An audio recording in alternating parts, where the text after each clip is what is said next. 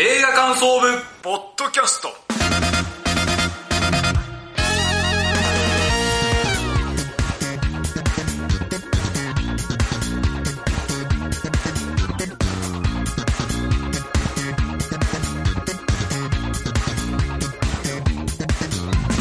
さあ始まりました月間映画感想部ポッドキャストこの番組の部員である矢野智之です同じく部員の滝沢亮です。よろしくお願いします。さあこの番組は現在劇場公開されている新作映画を映画感想部部員である矢野と滝沢がそれぞれサイコロを振って当たった映画について感想を言う番組です。はい、そうでございます。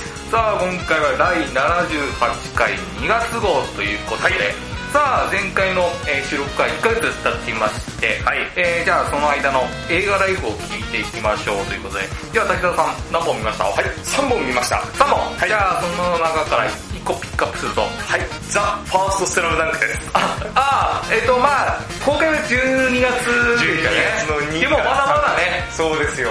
じゃあもう新年始まって、まあ見るかと、うんこんだけ騒がれてるし、はいはい見ましたよ。感動した。いやーすごかったですよね。熱い気持ちになりましたね。あの、見終わった後に感じたのが、はい。リアルなスポーツの試合を見た感覚と同じでした。ああそうそう。映画っていう感じじゃないんですよ。それぐらい自分自身のめり込んで見てたし、臨場感が半端なかったんですよね、試合の。だから、あの、沢北が赤木と花道をダブルで抜かしてシュート打ってゴールするシーンあるじゃないですか。はいはいあそこのシーンで、私思わず、うわっって言っちゃったんですよ。声で。はいはいもうめり込みすぎて。力入っちゃうんねそうなんですよ。スタジアムにいるのと同じ感覚になってて。し、まあ、結果は知ってるしねあそうですよ もちろんね、僕あの、原作全部。結果は知ってるんだけど、そう入っちゃうってことねそうなんですよ。原作見てんですけど、それでも、うわーって思うぐらい力があって。で、これって、要はあらすじとかで、じゃあ伝わんないじゃないですか。まあね。あれはやっぱしっかり体験して2時間体で味わわないと、ね、到達しないそうね。感想ですね。はいはいはい。っていう意味でも、新しいね、映画体験をしたなというふうに思いました。はいはい。はい。ということで、矢野さんは、えー先月何本見たでしょうか？僕は4本見ました。はい、その中でも注目なのは、C セットその名を暴けはい、はい。あのー、これめちゃめちゃ良かったですね。あのー、まあ、MeToo 運動のきっかけになったのも感じなんですけど、この映画見るとやっぱりね、あの、被害者が、はいあの、権力者に告発するときに、ものすごくリスクが高いっていうことが、まざまざとわかる。なんでっていうぐらい、そうですね、やられた側なのにね。めちゃくちゃリスクが高いっていう感じの苦しみもあったし、あとやっぱこれって、被害者、加害者だけの問題じゃなくて、周りの問題もめちゃめちゃあるし、それは僕もあるし、もう関係ない話じゃないっていうことがまざまざとわかる映画でして、で、あの、このニューヨークタイムズの記者たち、この事件を追ったニューヨークタイムズの記者たちのこともね、僕ここいいなと思ったのは、ヒーロー的に扱ってなかったところがすごく良かったと思います。この人たちのやった功績もすごく素晴らしいし、で、なんかね、これ僕だけの何回所かね、この人たちの落ち度もちゃんと描いてるんですよ、誠実に。はい。だからそこもバランス良かったし、あとね、やっぱテンポがね、僕良かったと思って、さただの再現ドラマになってなくて、ちゃんとした映画になってるんで、これは傑作でしたね。僕はぜひ見て、いろいろ考えてほしいし、日本もね、いろいろあるけど、ちょっとね、これ多くの人に見てもらいたいなと思ったんで、ぜひ見てください。では今月はですね、えー、邦画2本ということで、どんな感想になるんでしょうか。それでは参りましょう。月間映画感想部、ポッドキャスト、スタートです。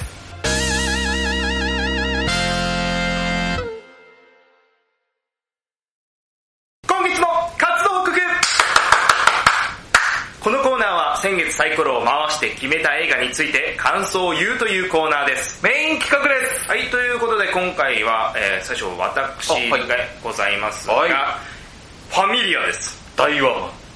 そうですね、大ファマン出てるな初代、初代。初代ですね。初代。あれ、二代目誰だっけ？西島さん。あ、西島さんだ。今なんか大ワンもなんか映画っぽい CM になってかっこよくなってますね。なんかすごいなって。あ、そういう話。違う違う違う。そ れ大ワマン、あのね、ちょっと大ワマンっぽい感じもなくはないけど。あそうそうそう。ちょっと、はいあのね、あの、た弱きを助けるっていうみたいな。はい、ということで、えーファミリアのまずあらすじから言いたいと思います。はい。妻を早くに亡くし、山里に一人で暮らす陶芸職人の神谷誠司。ある日在日ブラジル人の青年マルコスが身を追われ聖司の家に逃げ込んでくる。マルコスは助けてくれた聖司に亡き父の面影を重ね焼き物の仕事に興味を持つ。はい、ということで、えー、っとですね、私、毎回ですね、はい。映画を見ましたら、映画についてですね、えー、一言でまずコメントを言っていきますが、この映画、一言で言うと、お映画のテーマはいいんだけど詰め込みすぎた結果不完全燃焼ということでございます。えーネタバレありでお話ししますので、あはい。すいません。ネタをバレしたくないよという方はすいません。ちょっとここからは、えまあ見てから。はい見てからでお願いします、えーまずは概要です、はい。で本作はですねオリジナル作品でございます。あ、そうなんですね。はい、で実際起きた事件などをヒントにしてそれを集合して集めたあーはい。で作った作品らしいんですよ、で脚本はですね「オリオン座からの招待状」などでを書かれました。稲垣清隆さん、うん。で監督はですね8日目 ,8 日目のセミなどの監督されましたはいはいはい。うん。成島いずるさんです、うん。はいえー、ではここからですね本編を話しながら感想を言っていきたいと思うんですけれども、えーとですね、主演は、えー先ほど矢野さんがですね何回も言ってる 言ってる通りですね役所広司さんでございますはい。でこの役所広司さんが神谷誠司という、えー男を演じていて、うん彼はですね、まあ、山里で暮らすですね、陶器職人をやっているんですね、はいはい。で周りはですねもう陶器職人が多かったんですけど、まあまあ、この時代の流れに抗えずですね、うん。えー一人辞め二人辞めという状況の中、まあ、頑固に、うん。まあ、職人を続けていますという人です。で彼にはですね息子がいます。うん。うん。でそれがですね吉沢亮さん演じる学という。あはいはい。で彼はですねプラントのエンジニアリングをされてるんですね、はいはい。でそのえー会社のうん。で勤めてるんですけどそれでですねアルジェリアアルジェリアに赴任中なんです。よあー、マットさんが。はい、でその吉沢亮が帰ってくると、うん。一時帰帰国してくるっていうところから物語は少し始まるんですけれども、でなんで帰ってくるかって言ったらですね、あのーその仕事先で難民出身のナディアという女性がいて、その女性が、えーと結婚したいと。ということで彼女を紹介したいからってことで一時帰国をするんです、でで紹介したいその夜にですね、まあ、吉沢亮がですね役所個人に対して、まあ、今の仕事、うん。今のプロジェクトが終わったら、うん。まあ、会社を辞めまして、親父の後を継ぐってうん。言い出すんですよ、うん。っていうのがちょっと最初のですね、まあ、30分ちょいぐらいなんですよ、でここで私思ったんですよ、うん。ファミリアというタイトル。うん。でこの流れというと、あなるほどなと。であの異国の地から来た女性と役所工事だからまあ頑固な職人さんですよね、いわゆると彼女とがこうまあいろいろありながらも、まあ、異文化交流みたいなね。さ異文化交流ありながらもこの一つのファミリアになっていくんじゃうん。ないかということを思ったんですけれども、で、なおかつですね、予告編見てください、皆さん。は YouTube にあるんですけど、そこでですね、吉沢亮さんがこういうセリフを言ってます。話す言葉も育った環境も違うのにさ、俺たち家族になるんだよって。もうこれがね、うんもう裏付けだと思って見てたんですね、あ全然違うんですよ。あ、違う。全くこんな話じゃなかったんですよ。あのー吉沢亮さんですね、えーそのちょっと30分ぐらい先かな、うんえーぐらいしたら死にます。へー。はい。というのもですね、奥さんも、先ほど言った通りアルジェリアのそのプラントで働いてるんですけど、ここがですね、テロリストに占領されます。で、その占領された結果ですね、その奥さんも、吉沢亮さんも殺されてしまいます。あ、日本に戻ってこすね。あの日本そう戻っだから一時帰国なんで、うん。その後ご紹介したら、もう一回帰あった後にこそうそういう事件に巻き込まれた。そういう事件に巻き込まれてしまうんです。ああれ？俺の持ってることとちょっと違えよ。はい。って思うじゃないですか。で、実はそのプラント事件のそのテロリストに占領されるちょっと前までの、うん。えー時間ですね、あの、に戻すんですけれども、その殺される九段の前にですね、別件があるんですよ。それがですね、先ほどあの冒頭のあらすじでも読みました通りですね、あのマルコスという在日ブラジル人の青年が登場するんですね。あで彼はですねあの身を追われてまして、うん。それで逃げて逃げて逃げてきた結果政治の家に逃げ込んでくるんですよ、うん。はい。もう身を守るために、でそこで政治とそのマルコスが初めて出会うという流れなんですね。じゃあなんでマルコスこんなに逃げてんだっていうとこなんですけども、これはですね、あの、みやびさんがこの後出てくるんですけど、あの、ギタリストですね。ギタリストねはい。で、みやびさんが演じる榎本という人物がいるんですけど、これがですね、半グレのリーダーなんですよ。で、彼に目をつけられた結果、必要に追い回されて、それで逃げてるマルコス君と、その、えー役所広司が出会ったという流れなんですよ。で、矢野さん、ちょっと、あの、今ご説明しても若干、あの、わかると思うんですけど、話ちょっとこんがらがってきません？っああまあ結構なんかいろんなどう繋がるんだろうとていう話じゃないですか。そこなんですよ。どう繋がるんだろうっていうことになるんですよ。私たち、多分見てる人ほとんどそうなんですけど、これどう繋がってくるのっていうところをずーっと見たまま、基本的に収束していきます。おお繋がらないんですねえーまあ、つながるっちゃつながるんですけど、ちょっときついなっていうのが、まあ、これからお話しするんですけれども、まあ、じゃあなんでみやびは、この在日ブラジル人のマルコス、まあ、他もね、ブラジル人に対してもそうなんですけど、この必要に追いかけ回したりとかってしてるのかっていうところも描かれるんですよ。はい。というのもですね、まあ、みやびさん。が演じるですね、えー榎本にはですね、奥さんとお子さんがいらっしゃったんですよ。うん。けれどもですね、交通事故で亡くなってしまったんですね。うん。でその交通事故の原因というのはそのブラジ在日ブラジル人の人が酔っ払い運転をしててそれにああひかはいれてしまったというのが原因なんですよ、うん。その復讐心からそういった在日ブラジル人の若者とかに対してこの復讐心というか恨みっていうのをこうぶつけていくわけですね、はい。はい。でですね、最終的に、まあ、この最初ネタバレありって言ったあーのネタバレしますよ、はい。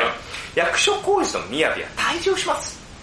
なんでこんなことするんだろうって役所広司がこう宮部に対して説得をします。で、なんですけれども、ここのつながりがよく僕分からなかったんですよ。ほなんで役所広司はマルコスを確かに守りたいっていうのもあるし、いろいろ分かっていくんですよね。うん佐藤あの光一演じるその同級生がいて、で彼がその刑事をしててでそれで半グレのその裏事情とかについて聞いていくんですけれども、えーでそれを全部踏まえた上でなんでお前こんなことするんだよってこう説得をするんですね。で、これ、宮城と役所講師何のつながりがあってやってんだろうなっていうふうにこう思いながら見ていくと、ああ、ここで吉沢亮の存在が重要になるんだと思って。つまりですね、その、宮城さんも、わけのわからない存在の人たち、っていうかあの、まあ自分とは何の関係もない人たちから、まあ事故にあって最愛の人を、まあ、家族を亡くしてると。うんで役所工事もさっき言った通り、わけのわからないテロリストに自分の家族を亡くされてると。けど役所工事は、その、いろいろ、そのテロリストが、あの、プラントをかくまった時に、あお金を要求してきたりとかするから、それに対して、あの、日本の外務省とかに直接会って、どうにかしてくださいとかってやった結果、けど、殺されてしまったと。う何にも今はできませんみたいな、うんあの、まあ、お役所的な対応みたいなことをされた結果、あの、亡くなってしまったっていう、まあ、怒りがあると。うんで、みやびさんの方も、榎本も、要は、まあえー怒りがね怒りがあると。そこの多分対峙なんだろうなって言うんですけど、なんか大きさが違うし、そもそも、なんか繋がんないなっていうまま、こう終わっちゃったなっていう。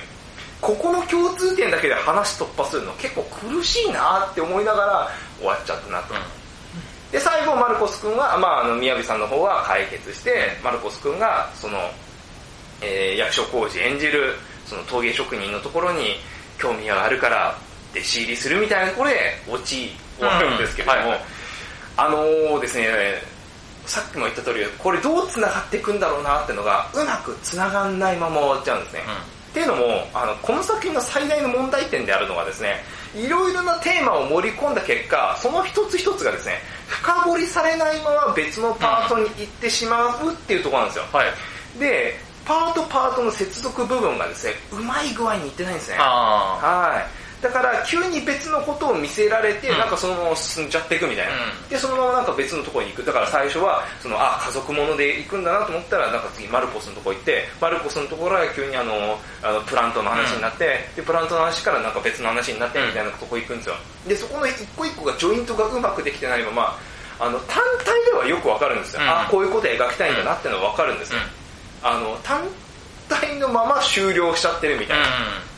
そこがね、なんか見てて、あのーこ見てる側としてもつなげていく作業が大変だったな、うん、だからなんか腑に落ちないまま終わっちゃうなってのは僕思いました、はいはいはい。だからですねあのこの映画のタイトルが「ファミリア」っていうタイトルであれば、僕が思ったのはこのマルコス君とみやびのパートはなくして、当初私が先ほど思った通りその役所広司と吉沢亮と結婚相手のナディアの話だけじゃよかったんじゃないのかなうん、それだけもだけでも十分そのうんと移民だとか、うん、あの自分とは違う国籍の人とどうその、えー、交わっていくかっていうことに対しては結構テーマ深掘りできるんじゃないのかなって思いますしもしくはじゃあ吉沢亮のところをなくして役所広司とマルコスと雅の話でやっていくっていうのも僕はありだと思うんですよ、うん、でそうすると若干近い方向になるのがあのクリント・イーストウッド的な近年の、うん、グラントリノとか、うん、あの去年で言ったらクライマッチョみたいな、老いた男性と若い青年のお話みたいな感じにうまくできるんじゃないかなと。そうした方がなんか見ててやっぱ飲み込みやすいんじゃないのかなっていうふうには思いましたね。はい、はい。で、じゃあいいところですね。はい。あ作品の。い。いところをお話ししたいと思うんですけど、うん、あのやっぱり役所広司の物語を引っ張っていく力というか、うん、やっぱそれはさすがだなって思いましたし、うん。はい、あのそれ以外で言ったら、もちろん宮城さんはいいんですよ。宮城さんがね、またこういう半グレとかの役やった時、まあ、うまっ。まあ映画結構出てますもんね。そう、うまいんですよ、そういう役がめちゃくちゃ。説得力やっぱあるんですよね。そうするとやっぱ言ってる行動とか、あ言ってる言葉とか行動とかに対してでもう一つですねあこれ面白いなと思ったのが今回マルコス君を演じたのがですね、うん、えサガエル・カッサンという方で、はい、えこれオーディションで決まりました。あなんで彼今回演技初挑戦です。あそうなんですね。そうなんです、うん、あのなのでその実際のその在日ブラジル人の方が演じてるからこそやっぱり伝わってくるリアリティっていうのはありますよね、うん、やっぱりコーダ愛の歌とかもそうじゃないですか、うん、去年だと、で、うん、あの彼らもそのろう者の方が実際に演技してるからこの伝わってくるものってあると思うんですよね、そういう意味でもやっぱり実際にそういう方がやられてるってことでそういう点でやっぱこの作品をうまくあのリアリティを高めてるのはそこだなと思いました、はい、えー、まとめますとですね、まあ、社会問題とか多民族問題とかでの総合理解とかですね、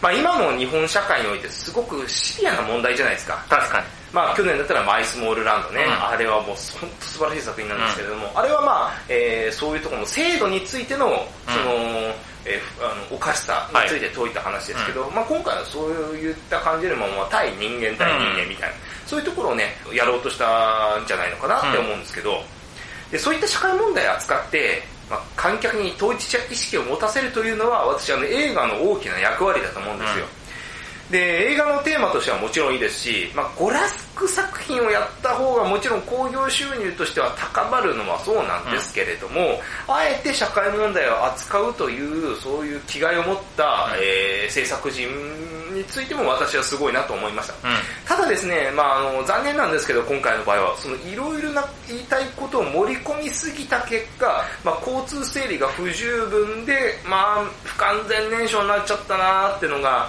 まあ一番見ててうわなんか残念だなって思っちゃいましたね、はいはい、もうちょっとなんかそぎ落としてもよかったんじゃないのかなと、うん、ちょっと気合入りすぎたんじゃないのかなっていうのは、はい。はい、あの思ってしまいましたね、うん、はい。以上が私の活王国でした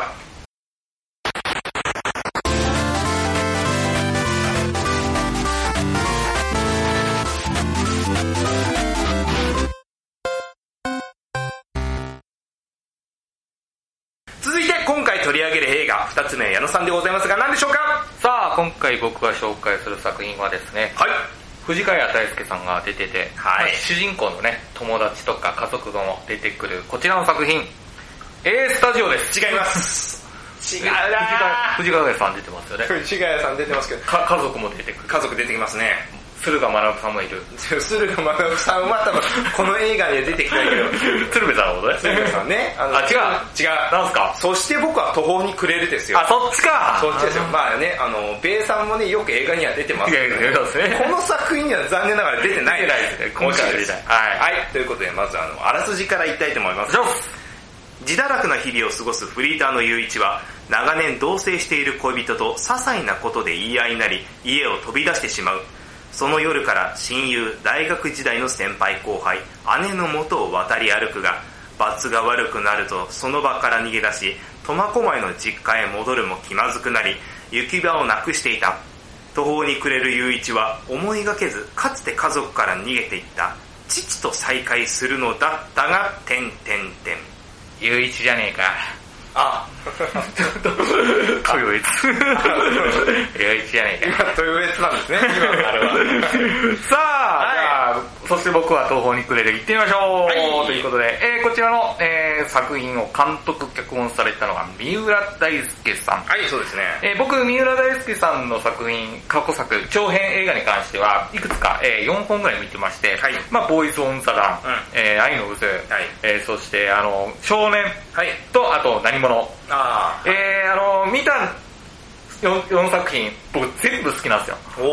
で、三浦大輔さんの好きな部分ってどこかというと、まあ、僕なりに言うと、人間の情けない部分とか、うん。かっこ悪い部分とか、恥ずかしい部分を客観的に観客に見せて、それだけじゃなくて、これ、お前らだろうっていうことを、はいはいはい。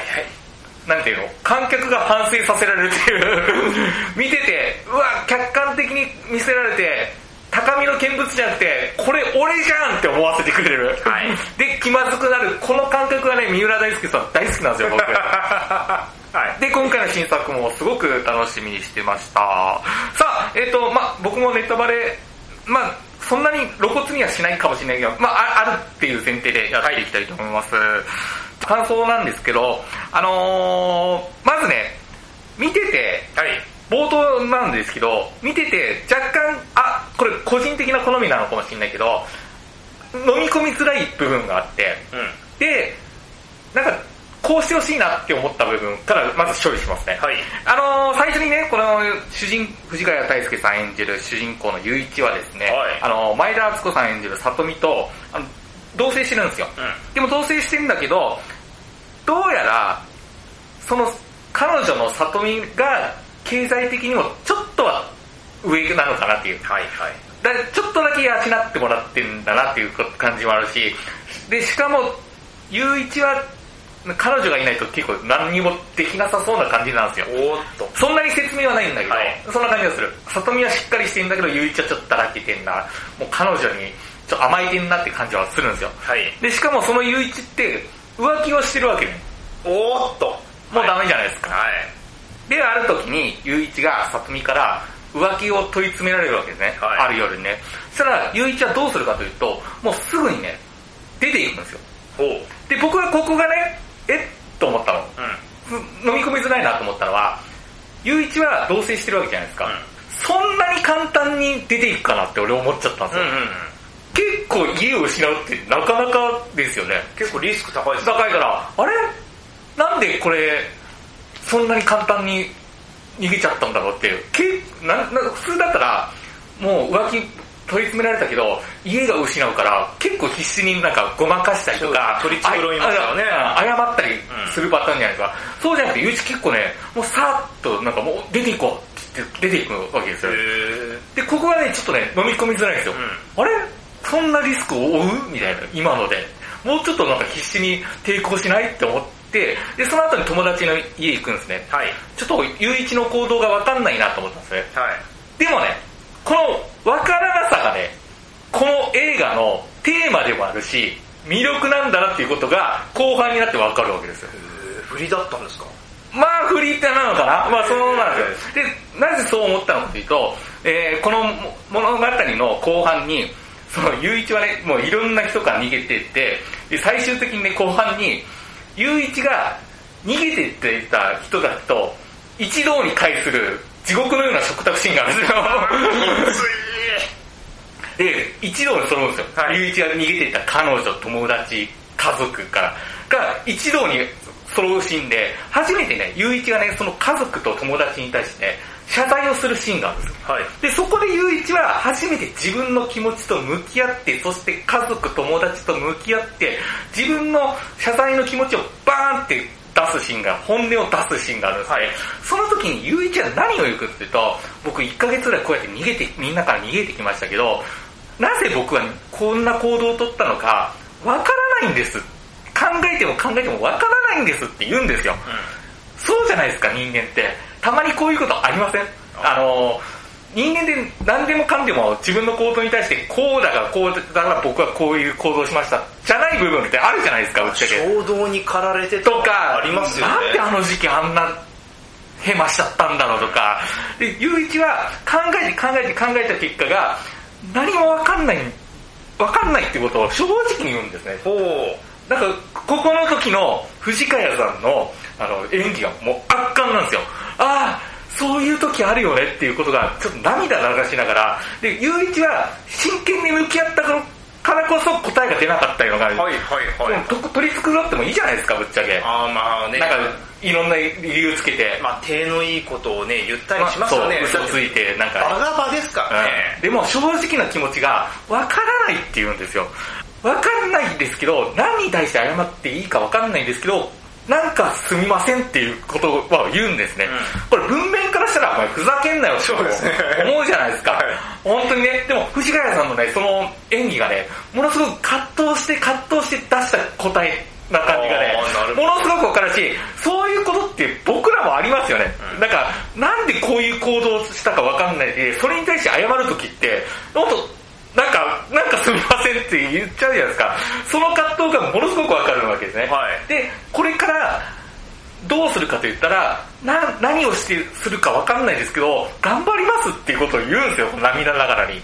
おここ見てて、藤ヶ谷さんの演技が本当素晴らしすぎて、で、グッとくるんですよ。グッともくるんだけど、でもね、ここ、このシーンいいなって思ったのは、あの結構ワンショットなんですよね、その藤ヶ谷さんのアップで。うん、で、それを友達家族は見てる状態なんですね。はい、でも、ここいいなと思ったのは、ゆ決して雄一をかわいそうですね。だから許してあげてくださいねっていう風な感じではないんですよ。めなんかそのカメラの視線とかが。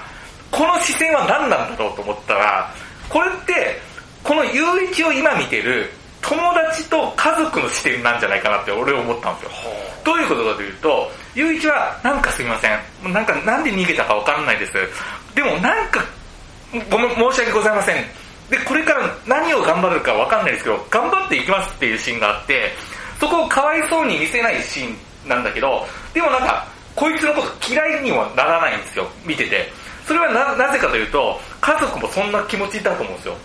ゆういちのことマジでムカつくんですよ、これ多分。なんでこんなことしたの？になんで逃げたの？え、お前な、何の謝罪してんの？っていうかわかんないんだけど、でも家族と友達はそれをじっと聞いてるわけですね。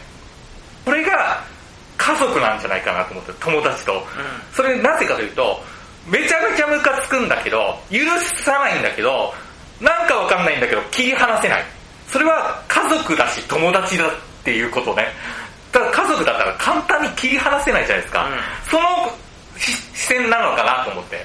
許さないんだけど、100%ムカつくんだけど、なんか、なんかこの人たちを切り離せない感じがわかるんですね。その視線なんだなっていうことが、なんか後で考えたらわかるっていうか、だからこそ切り離さない。かといって、頑張ったね、これから頑張っていこうねとかじゃない感情が、そのワンショットでわかるっていうか、その視点が、そこが本当に素晴らしいし、この藤ヶ谷さんの葛藤葛藤出した意見の感じがね、この映画の魅力だと思います、めちゃめちゃ。まあ、役者陣と脚本と演出の素晴らしさがあって、ドシーンときましたね。ここね、見、見ないとわか伝わらない感情じゃないですか。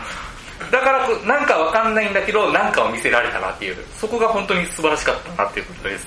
で、この映画褒めたいとこいっぱいあるんですけど、まあ一番好きなくだりがあって、そこどういうくだりかというと、あの、ゆういちがね、あのー、まあ彼女からまず逃げて、その後友達の家行くんですよ。友達からも怒られて、そっから逃げていくんですね。じゃあ次どこ行こうっていう、スマホで探すわけですね。結構切実なんですよ。どこ行こうかって悩めて。そしたらどうするかというと、後輩がいるんですよ。大学時代の後輩。で、ゆういちはおそらく、あのー、大学で、あの、映像、映画研究部みたいな、映像サークルに入ってて、そこの後輩がいる。で、その後輩演じるのは野村周平さんなんですよね。で、その後輩、今何やってるかというと、助監督やってるんですよ。で、電話するんですよ。お前どうしてんの？って言って。お今、撮影終わりました。ちょっとさ、久しぶりに話さない？って言って、二人でファミレス行くわけですね。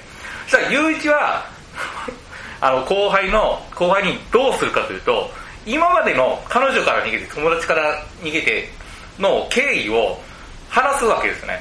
話すんだけど、その話し方がね、ちょっと武勇伝的に話すんですよ。なんかね、俺さ、あの、彼女から逃げてさ、次友達ん家行ったんだぜ、みたいな。ちょっとね、観客からしたら、強がんなよって思うんですよ。でも、強がんなと思うと同時に、もし、俺もこんな立場だったら、後輩に、ちょっと笑い話にするなって思うんですよ。うわなんかここがね、見ててね、めちゃくちゃ恥ずかしいんですよね。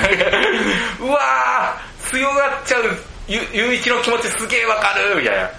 で、ゆういちは、なぜ後輩を呼んだかというと、止めてほしいからなんですよね。はい。で、今さ、友達から書いて、今この状況なんだよ、って言ったら、その後輩は何て言うかというと、先輩、次どこ行くんですか？って言うんですよ。言えないじゃないですか、本気で。後輩にこんなに武勇で語っといて、で、後輩も真剣に聞いてくれるんですよ。え、どうですか？先輩の話これめっちゃ面白いっすよって。これ、野村茂さんがね、あの、全然わざとじゃなくて、真剣に面白がって聞いてる。いや、先輩これすごいかっこいいっすよ。で、だろう？みたいな。して、いや、言おうとした瞬間に、先輩どこ行くんですか？次って言ったら、マジで言えないじゃないですか。で、その時の藤ヶ谷さんの、うわ、言えなくなっちゃったっていう顔も面白いんですけどね。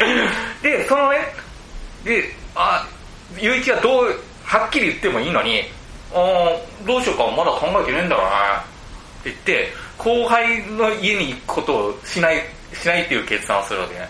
そしたら、後輩は、ゆういちに何を言うと、先輩、この話の結末、もし決まったら教えてくださいね、みたいな。このことの経緯、今どっか行くじゃないですか。連絡してください。これ映画になりますよ、映画にっていうわけで。これがラストシーンにつながるわけですよ。で、どういうことかというと、ゆういちがラスト、ラストを教えてくださいっていう後輩に言うわけね。で、後輩に電話するんですよ。したら、そっからこのゆういちのストーリーはまた始まるんだなっていうことがわかるシーンで終わるんですよ。なんかそれがね、力強いんですよね。なんかちょっとかっこいいっていうか、いろいろあって、逃げて損したことがいっぱいあるんですよ。大事なものを失ったんですよ。でも、こっからこいつ、またスタートするんだぞっていう、スタートの、よーい、スタートって始まるシーンがあって、ええ、で、ここがね、今まで見た雄一の中でも一番かっこいいんですよ。なんかね、この視点が三浦大輔さん優しいなと思った。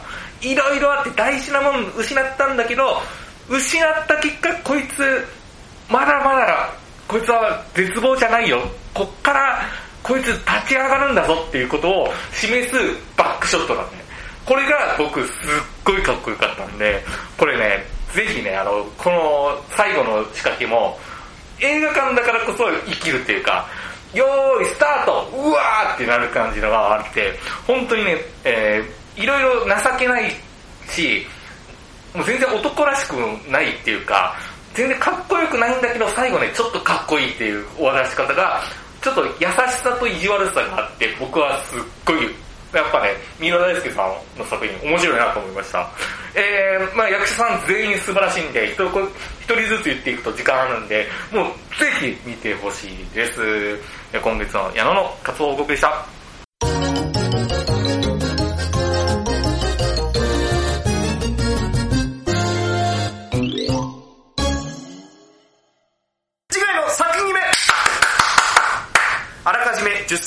ストアップ、その中から矢野滝沢が見たい映画を一つずつ言い合うというドラフト方式で、第3希望まで決めていきます。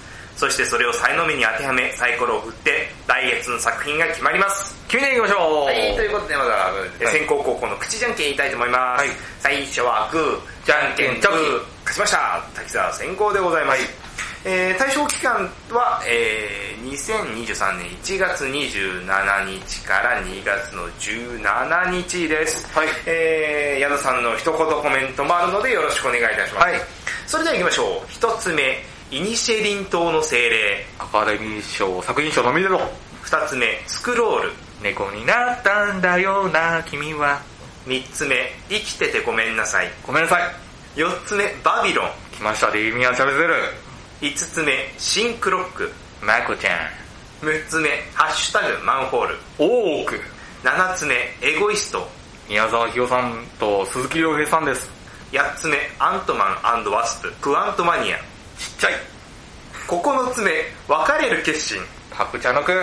そして10個目、ボーンズオール。一食い。はい。はい以上でございます。はいはい。あとあの、モノマネね、発動しましたね。ああ、はいははい。あの、もう21年、もっと前か。22年目になるい。か。池袋ウエストはい。2001年だからあれが。もうね、あれ2000、22年前か。引くな、矢野さでも、ね、久保塚さんのあのかキングのはいキャラは発明って言われてね、はいあんな感じの魅力的な悪い人っていうかね、あれはすごい、今、もう、でも久保塚さんってやっぱカリスマなんですよね。ん。池袋ウエストゲートパークとか、あとあのピンポンとかね。ピンポンねがありましたけど、あの時、まあ中高生だった子たちは、まあ、憧れの対象でしたよねあ。本当に。そうそうそう。今でもすごい活躍されてて。え映画とか結構出てて、やっぱいい味出すんですよね。結構ね、あの、ちょい役でもね、やっぱ光るんですよね。そう、あの沈黙すごかったっすよねあ。確かに。はい、えー、ということで、じゃあいきますかはい、じゃあ、ね、一つ目から。あ、滝沢さんが、はい、私からの、えー私からですね、えー滝沢の大好き棒、バービロン。はい。そりゃね、これね、面白そうなんですよ。それはあの、俺たちのデイミアン・チャザルですからね。はいね だからララランド以来。そうです。ああ、結構経ちましたね。2017年以来なんで、まあコロナとかありましたからね。うん。えーあとなんかね、その、ネット配信のとかあも。、まあありましたから、はいだから劇場公開だと6年ぶりになります。うーん。あ、素晴らしい。まあ、あのララランドをね見に行った僕の周りの人たちがね、うん。特にあの男女で見に行った人たちがね、見終わった後なんで気まずさね、はい、もう最後にどんでん返しっていうかね、どんでん返しではないんだけど、うまあ、ポーンってね、なんかこのうっとりで終わると思いか思いきや、それを全部、ドーンってこれ例えですよ。はい性格悪いですよね。例えじゃない。例えじゃない。あの、マシン食ってるいやじゃあそう、まあね人間性わかんないけど、その作品的にね。そう、作品的に性格悪いなって。多分今回のはなんかそれが前面に出てるような感じするんですよね。そうですね。まあだまあ注目だなと思いました。はでは、矢野さんの第一希望お願いします。あの、2月めっちゃ見たいんですけど、そうなんですよ。多いっすよね。あ、じゃあ、スクロール。あ、スクロールですね。はい。これ北村匠海さんとか中川大志さんとか、はいあ松岡茉優さんとか古川琴音さん、僕好はいきなんですよ、この4人。わかりますすごい共演ですよね。すごく共演ですよね。中川大志さん、鎌倉殿の13人出てて、ああ、出てました。あー、すごいいい役でしたよ。めちゃめちゃ。はい、ということで。はい、ということで、滝沢の第二希望いきたいと思います。別れる決心ですね。あパクチャンの好きなんでね、あの、オールドボーイとか、うんあとあの、2016年に公開されたの、お嬢さん。あ、はいはい。これも超強烈な映画だったんですよ。2016年なんで、7年ぶりのおそらく劇場です、日本ではいはいはい。いやーねーいや、パクチャヌクは本当に何が飛び出してくるかわからない。あの、人間の芯を食ったね、嫌なところをこう、うえーって見せつけてくるっていう、あの、非常に素晴らしい監督なんで、あの、ぜひ見たいなと思い選びました。はい、ということで、矢野さんの第二希望お願いします。マンホール。あ、まあ、ハッシュタグマンホールあ、です。ハッシュタグマンホール。はい失失礼しました。おー。な中島優斗さん？はい。平成ジャンプ。はい。今ね、NHK でね、大奥ってやってるんですよ。はい。それの1話に出てたんですよ。いや、めちゃくちゃ、あ、前から演技すごい好きだったんです。かっこいいし、はい好きなんだけど、この間の大奥はね、本当に良かったんですよね。めちゃくちゃ良かった。で、なんかこれもちょっと予告編からして面白そうだなと思って。はい。なので選びました。ははい。ということで、滝沢の第三希望いきたいと思います。い。迷いすんげえ、すんげえ迷う。ますね。2月ちょっと多いんですよね。これ迷うんですけど、僕はエゴイストいきたいと思います。あー、これもいいですね。鈴木亮平さんと。はい。宮沢ひよさん。はい。あのー、宮沢ひよさんね、出てる映画、結構いい作品多いんですよね。本当に。はい。すごく、あの、私も好きな俳優さんなので、あの、ぜひ見たいなと思って、えー選びました。はいということで、矢野さんの第三希望お願いします。ボーンズオール。あ、はいはいはい。あのー、僕、あらすじしか見てないんですけど、はいほんの一行のあらすじ、はい。人食いってだけで、あ、見ようと思ってましたね。いや、僕もね、実はこれと迷ったんですよ、第三希望。はい。なんかいやー、手持ちいいじゃないでしょ？そう、シャラメさんです。君の名前で僕を呼んでの監督。ああ、そう、またタがッグ組んでってことタッグ組んでたんですよ。なんかね、えあらすじだけ見て、あ、人食い物って僕結構好きなんですよ。あ、グリーンフェルノとか。いや、グリーンフェルノは人食い物ですけど、あれはなんていうか、ね、でも、なんかね、だから日本だと東京グールとかね、ねはい、ありますけど。ちょっと面白そうだなと思って。あ、わ、はいかりました。はい、ということでおさらいです。えー、一枠目、バビロン。えーミアチャズベル、またラストなんかあるんでしょ 二枠目、スクロール。松岡真優さんも出てますよ。えー三枠目、別れる決心。まあ、僕は親切なクムジャツさんが好きです。四枠目、ハッシュタグマンホール。多く良かったっすね。五枠目、エゴイスト。鈴木亮平さんも本当に東京 EM、あ、MR、あ、なんだ、いいや。えー、6枠目、ボーンズオール。シャラメはい、ということです。はい、ということで、運命のサイコロタイムいきたいと思います。いきますよ滝沢のレッツサイコロタイム !6! おーボーンズオールです。はいはいはいはいはいはい。あの、実は僕もね、あの、君の名前で僕を呼んでは見ているので、はいはい。ね、シャメラ、シャラメも。シャラメも僕も好きですよ。はい、ということです。えー、ということで、6が出た場合は、振り直しです。いきますよ皆さんのレッツサイコロタイム !1! うわバーえ、ララランドってやった？えー、やってなかったんじゃないやってなかった確かやってないです。で、えー、セッションもやってないです。ただ、えー、ベスト10、はいあの、毎年年末にやってますけど、はいそこで私はララランド入れてますし、確かセッション、あ、セッションの時はまだこの番組やってないんですやってないんだ。やってないです。あれ2015年あーそれぐらいかだなはいはいはい。あの、あ、じゃあ初めて。はいうわはい、ということでエンディングでございます。いい今回聞いていただきありがとうございました。ありがとうございます。はい、ということで、はい3月号で私たちが話す、えー、作品が、はいえー、矢野さんが2月10日金曜日公開、バビロン。はい。そして私、滝沢が2月17日金曜日公開のボーンズオールです。まあね、多分矢野さん言った通りあの、どうせ何かありますよ、チャゼルだから。ありますよね チャゼルだから残りの10分で何かあのお得意の大チャブ大返しはありますよ。でもなんかこの予告だけしか見てないんですけど、はい今回全面的になんか意地悪だなっていうことで全部いきそうな感じするんですよね。なんかそんな感じですよね。今までの予告と違いましたもんね。まあやっぱみんなの体勢がついてるじゃないですか。まあやってくるよな、どうせって。うん。そこに対してはやっぱり、あ、やっぱり考えてると思うんですよね。うん。まあ別にやってきてもいいし、期待裏切ってもいいし、はいまあそういう意味でもやっぱりチャゼルってもうさ、だからメジャー作品3作目か。はいですよね。うんなんですけど、もうそれぐらいもうの注目。信頼出てますよね。はい。はい。久しぶりにね、両方とも洋画でございます。ああ、でも、でも今月がさ、あの、まあ、邦画2本だったから、そうですねまあバランスはいいんじゃないですか。そうですよ。しかもあの、注目作ですからね。まあ、バビロンはね、すごいもう大々的に、あの、マーゴット・ロビーも出てますね。あ、まあそうですね。マーゴット・ロビーもそれ出てますね。そう、だからすごい楽しみだし、チャンネルは感想を語ったことないから、はい楽しみですね。いやーもうもう、僕ももちろん楽しみで見に行きますよ。はい。本当に。他もね、選ばれなかった作品もすごくいいんですよね。なんか2月に集中しすぎたような感じはしますけどね。まあ、毎年そのアカデミー賞の前だったりするんで、2月はね結構多かったりするんですけど、それでも結構多いですよね、は。はい。ということで、では来月もまたぜひよろしくお願いします。以上、月刊映画監督ポッドキャストでした。さよなら。